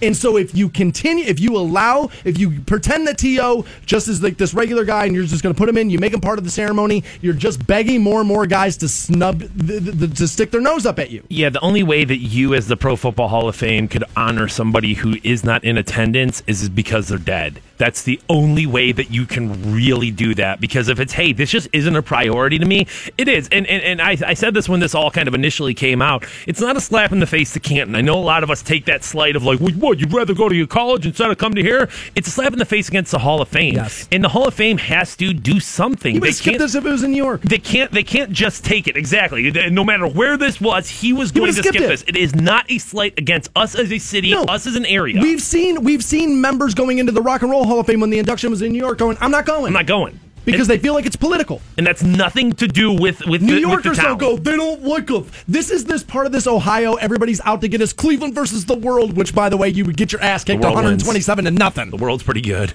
Yeah, I'll take the world. I'll take the field. But uh, I understand why there's an, a frustration. I understand why there's a little bit of well, screw you, To. But there, the, the the Hall of Fame, in my opinion, is kind of in a no-win situation here. So the best they can do is minimize the damage. You can't take it away from him because honestly, the dude earned it. He does, and I, I I'm under the opinion. Oh, on numbers alone, sure. If, if, as, as it comes to the Pro Football Hall of Fame and it comes to Hall of Fames and honoring like stuff like that, if it's if it's something morally objectable that you can point at and say, well, hey, this guy's a murderer, that's why we're not letting him in the Hall of Fame. Beat up his wife, but, beat his but- kids. But we're talking about like, well, he's a cancer in the locker room, but he was still one of the most productive wide receivers ever. Yeah, So divas, dude. The guy played in a Super Bowl on a broken leg and then had a hell of a game. Now they would like they lost the game, but he balled out on a broken leg in the Super Bowl. So those individual accomplishments weighed in with the negatives that he has of, of being a bad teammate. I'm okay with that. I'm fine. You can't take the jacket away from him. The dude earned it, but you don't have to shine more light on him. If I was the NFL, I wouldn't put out another statement about the I wouldn't either. I would say we've we've made our decision. We're moving forward, but you have to make this decision. But like I said, so less, so more and more athletes don't go. Oh, okay, I'm going to skip it because again, their Twitter timeline's telling them that they're Hall of Famers. In the in the next you know 20 years, you will need these establishments a lot less because the, the social media gets the you know the word out there. Let me. I'll, I'll put this in. I'll make an analogy for this about why T.O. needs to be a Hall of Famer even though he's a bad teammate. I'll give you a perfect analogy. Those of you that have been listening to me on the radio for a long, long time, I'll give you this. Maxwell was a terrible teammate. He was an awful teammate. It was brutal behind the scenes, slamming doors, screaming at me, telling me I wasn't good enough, screaming at Tiffany, sending her home early, sending us home early in the middle of a live show. He was a terrible teammate. Show was good though. Show was good, and I would put him in the Hall of Fame today. He was a terrible teammate, but the product and the field was damn good and damn interesting. That's all that should matter. Fantone got the chance to sit down with Kofi Kingston from the WWE. We're going to run that again for you. That will be next on Rock 1069.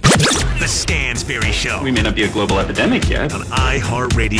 This is a dream come 1069.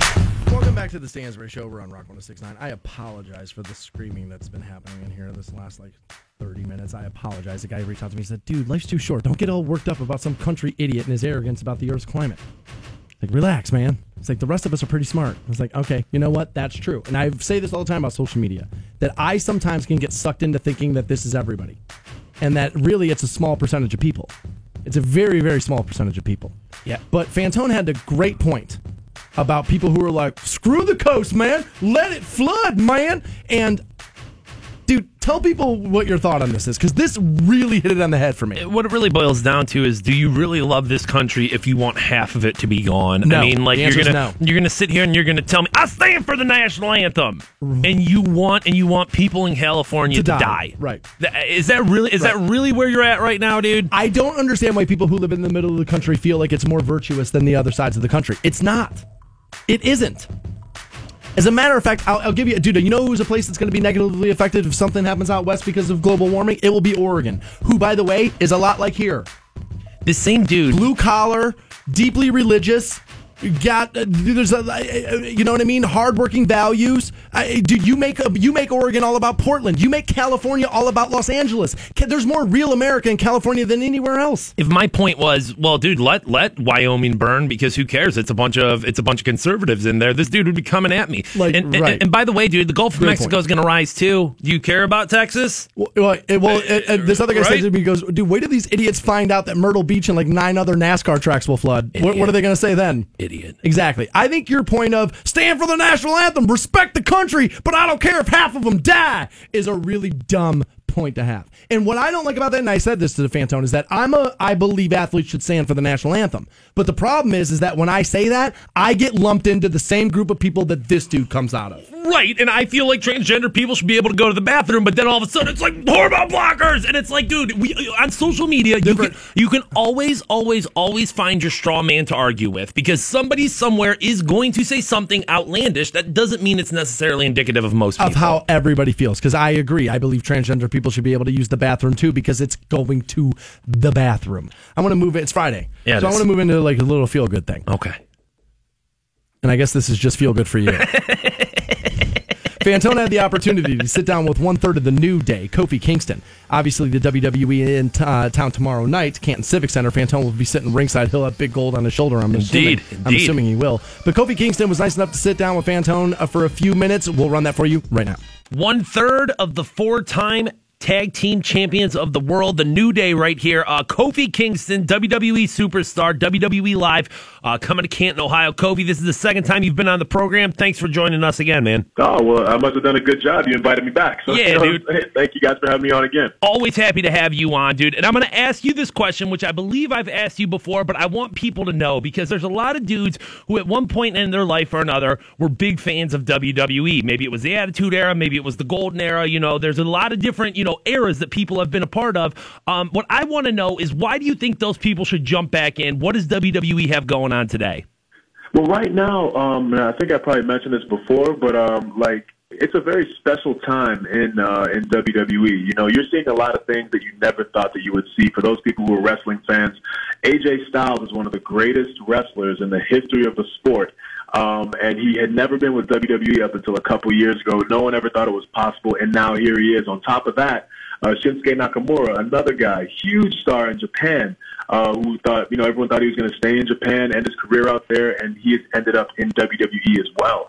Actually, uh, at this show coming up, um, AJ Styles and Nakamura are going to be wrestling each other in a no disqualification match. So you're seeing a lot of special, um, you know, special things. Kevin Owens, another big star on the Independents, who you never thought was going to be in WWE. It's like just a, a special time where you're seeing like all the best in the world in one place at, the, at one time, and it's WWE. So um, it's pretty awesome, man. And like those people who haven't been to like a live show, it's completely different than what you see on TV, man. Like you go there, you get to uh, bring your signs. We notice those signs. You cheer for the people who you like, you boo the people who you don't like, and it's a great time all around. Family friendly entertainment, and we all love doing it. We all love the energy that we get from the crowd. So it's just an amazing experience and uh, one that people never forget for sure. No, no question about it. There's a different energy at house shows, and the WWE at the Canton Civic Center is absolutely amazing. You guys have made the trip, I don't know, three, four times in the past three or four years, and every single time, dude, you guys bring the house down. I'm glad you bring up all those names, though. You know, the Shinsuke Nakamura's, the AJ Styles, the Kevin Owens, guys like that.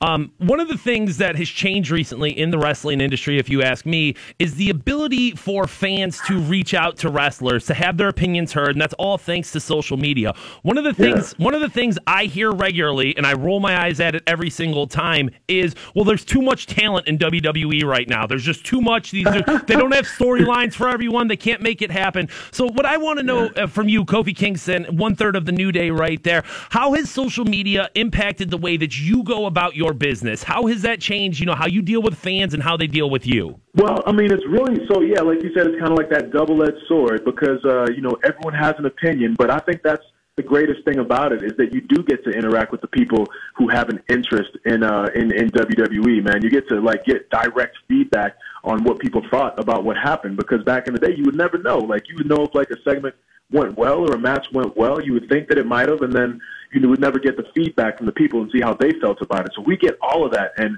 you know, good, bad, um, but you know, indifferent, we we we appreciate all the feedback that we get. You know what I mean? Um, everyone has their favorites. You know what I'm saying? Like one of the uh, the tough things about having so much great talent in WWE right now is being able to find the time to have all that great talent be on all the time. We only have a certain amount of time on the show, but what it does guarantee is that the best crop gets on the TV. I, I, I appreciate that answer, but I'm just gonna say it, man. I just feel like so many times wrestling fans just have this entitled sense of like, well, you're not doing it exactly how I want it, and I just have to roll my eyes at it every time I see it. Yeah, um, Kofi, yeah, I, I want to get your opinion on. I want to get your opinion on something, and you know, maybe not you personally, but I want to know about guys in the locker room. Um, do guys in the locker room resent Brock Lesnar? I don't know if it's a resentment. Um, you know, Brock has has done a lot in this industry. You know what I'm saying? So um, there are a lot of people like you know. So when, for example, when The Rock used to come back, and you know, people like, "Oh, he's taking my spot," or Brock, you know, same thing. Like the reality of the matter is that they they paid their dues back in the day. You know what I'm saying? So um, without them, we probably wouldn't have you know as as popular of an industry as we do today. Uh, now, having said that, you know what I mean. We would obviously like to see um, our, our champion be uh, be be on the show as much as possible. And of course, when people don't see that, they get upset. But that's like the that's that's the uh, the drawing factor of it, right? Like you you don't know whether he's going to be on the show or not. But then when you do get a Brock Lesnar, it's really like a, it makes it that much more special for the people involved. You know, um, I think for the people in the locker room, like we we all want that top spot. So whether it was Brock Lesnar in that spot or or anybody else, there would always be some kind of like resentment towards that because being you know a WWE superstar, you always want to be the best. Yeah, I mean, I, I personally think that you know Brock Lesnar. It's like to me, every day's not Christmas, man. You you don't you don't get that big Yeah. payoff every single day, but when it happens, it's well worth the wait. So at least that's where I stand on it. Uh, tickets still available. Ticketmaster.com, or of course you can stop by the Canton Civic Center. This is going to be Saturday night, uh, WWE live. If you've never been a part of it, I, I, recommend it to everybody. I'm a huge wrestling fan, and like I said, house shows are just something special. But I want to talk about Sunday night, and uh, that is going to be Extreme Rules. I know that you guys, the New Day, are going to be taking on the three man tag team of Sanity in a tables match. Uh, Dude, tables matches just violent, dude. There's no question about it. How do you prepare Yeah. yourself? How do you prepare yourself mentally to step into that ring with guys like that who are just waiting to beat you up? Well, the thing about it is that like you you know going into a tables match that you're going to come out with some bumps and some bruises for sure. There's no there's no question about that. Um, as far as sanity is concerned, I think we're actually all excited about it because uh, honestly, you know they've been down in NXT for quite some time, making a name for themselves, and a lot of people have been wanting to see this matchup for a while. So now they've made their appearance, they've made their debut, and now we got this tables match with them at Extreme Rules, and I'm really wanting to see what they got. You know, uh, we we are uh, strong believers in the fact that iron sharpens iron. You know. So we always want to have the best competition. Um, obviously, uh, Sanity has been wanting to get up to the main roster for a while. They're looking to make a statement, and we don't want to have them make a statement on us. You know, so it's going to be awesome, man. It's going to be a great match, and we can't wait.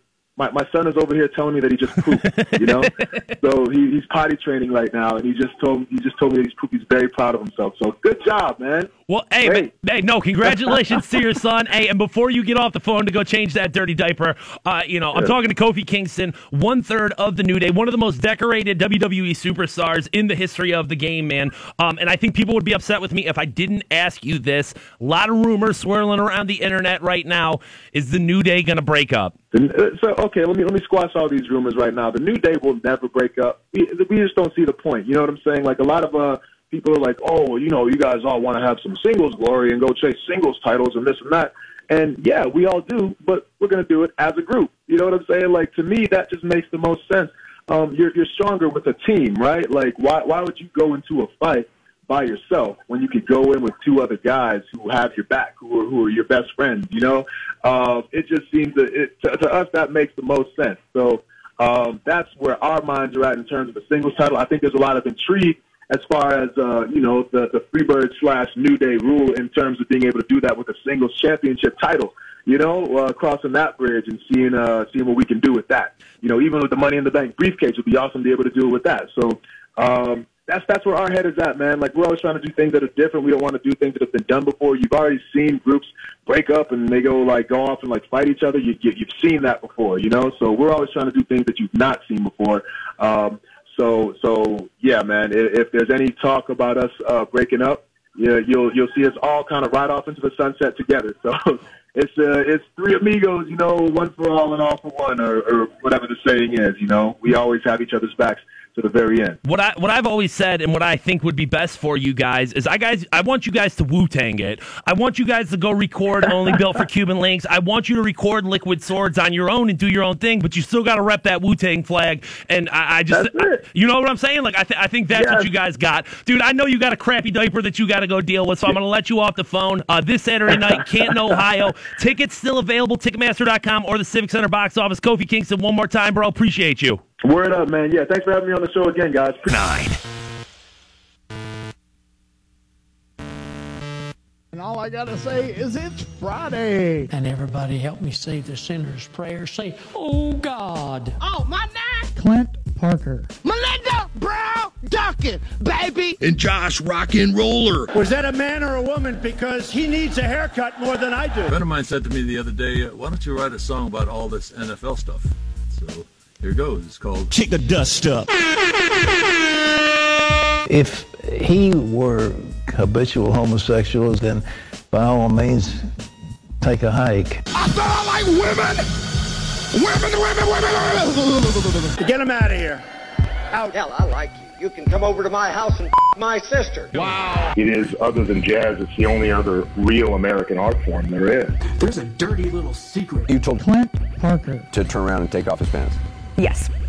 And did he? Yes. And I just gave him a couple swats. You gonna die doing this, dumb man? Yeah, f***ing fool. Open your mouth so I can give you this milk. Open your fing mouth, man. I gotta do you like my two-year-old baby. The truth of the matter is, you were not a good baby. Well, you ain't seen nothing, my friend, until you have a flame coming out of your butthole and you need an asbestos diaper to be able to keep that flame from burning a hole in your pants. You ain't seen nothing yet. And I don't know nothing about it, but I learned quick, fast, and hurt. Madonna's a piece of shit. Miocic's a piece of shit. Clint Parker. I'm coming for you, mother. What? Swung on, blasted, high, deep to right, down the line, gone! Jose Ramirez, second home run. You told me to leave while I'm in my order while you're making out with that slut. Being in the industry with how much you take on your face. Bam! All upside his head. Just slap him. Make him make you slap somebody. This is terrible. This is terrible. I take off, I had to take off my shoes to run. So kiss my black. Not okay. Make fun of my nose. They call me ugly. They say I have no friends. Watching other guys that are doing what I want to be doing, and I'm sitting on the couch being a loser. Until I first drank my dog's pee, I was depressed, I was sad, and I had really bad acne. Dog pee also has vitamin A in it, it has vitamin E in it, and it has 10 grams of calcium. And it's also proven to help cure cancer. And that is why I look so much better than y'all. Welcome back to the Stansbury Show. We're on Rock 1069. Before the break, you may have heard Fantone sat down with Kofi Kingston, one third of uh, WWE's New Day, who will be in town tomorrow night, Civic Center. And uh, one of our very dedicated Twitter followers listens to the program religiously, this guy does. Justin is his name. Tweeted in and said, How did Fantone sit down with one third of New Day and never, not one time in this interview, did you ask for a piece of advice on how you should handle your own wrestling match next week against Juice Jennings? Well, I'm going to give you a little bit of behind the curtain information here. WWE not exactly uh, welcome to the idea of talking about other wrestling promotions when I'm promoting when I'm promoting their event tomorrow night. So that was one of those things where I was like, eh, Protect the brand. Should probably hold off on that one right there. Okay. But as an update, and I will let people know, the training has been intense. It has been underway. Last night, I was at Spinebuster University uh, with my good buddy, No Shame Jimmy Shane. He is one of the members of Team Fantone, dude. And I'm ready. I'm not gonna lie, man. I'm feeling confident. I'm, fe- I'm, I'm feeling good about it. It all goes down one week from today, July 20th at Buzzbin. Uh, for the first time ever, I'll be stepping in the squared circle. Ohio Championship Wrestling. Thank you guys for giving me the opportunity to do it. Juice Jennings, I'm coming to kick your ass, baby. I'm ready. Okay. I'm just going to warn you. Yeah. All right, it's story time with with Stansbury. Okay, right here we go. So when we first started to do this show together, I didn't know Fantone from Adam. Right. I didn't know him at all. And we went to, I think it was a charge game. And I ended up walking away from him and sitting in another section because Fantone is a heckler. He's one of those guys like he'll get up and he'll heckle athletes like right like two feet in front of him. Yeah. So dude, just so you know, I am gonna be on your ass at Buzzbin, dude. I'm just gonna be screaming. I dude, I personally I would walk across the street to avoid talking to Juice Jennings for sure. Like I would go out of my way to not have to like interchange with him whatsoever. But that night, he and I will be on the same team. Okay, all right. Oh, you're so all right. You're on the counter strike then. That's what his squad is known as. I'm um, with Counter Strike. Oh, man. What do you got going on this weekend? Uh, this weekend, obviously, the big event is WWE Canton Yeah, tomorrow tomorrow, night, night. Civic Center is uh, the place. Tickets are still available, Ticketmaster.com, or you can stop by the Civic Center. Other than that, I don't know, dude. Hopefully, the weather's okay. What's the stories of Stansbury? What do you got going? I'm going to relax today. I don't think a whole lot going on. Uh, tomorrow morning, I'm getting together with the North Canton Collision guys. Um, you know, big, huge sponsor of the Stansbury Show, and uh, they've got an extra spot open in the United Sales Golf Outing. Okay. That's taking place at Lions Den. a course, I really, really like. And they were like, "Yo, dude, we need a fourth for this outing uh, on Saturday. Can you make it?" And I was like, "Well, if it's for the North Canton Collision guys, I will." Yeah, You know? dude, and it's golf too. Let's not act like somebody, like some random, just couldn't be like, "Yo, Stansbury, play golf." Just so you know, if you've been in a collision big or small, Ding. North Canton Collision is who you call, northcantoncollision.com. But yeah, I'll be hanging out with those guys tomorrow morning doing that, and then Sunday just, you know, kind of kicking back and relaxing. Aside from that, we're done for the week. Be back at it live Monday morning, 6 a.m. on Rock 1069. You guys have a fantastic weekend. See ya. Toby Boys brought popcorn. The Stansbury Show. Because I'm about to put on a show. Rock 1069.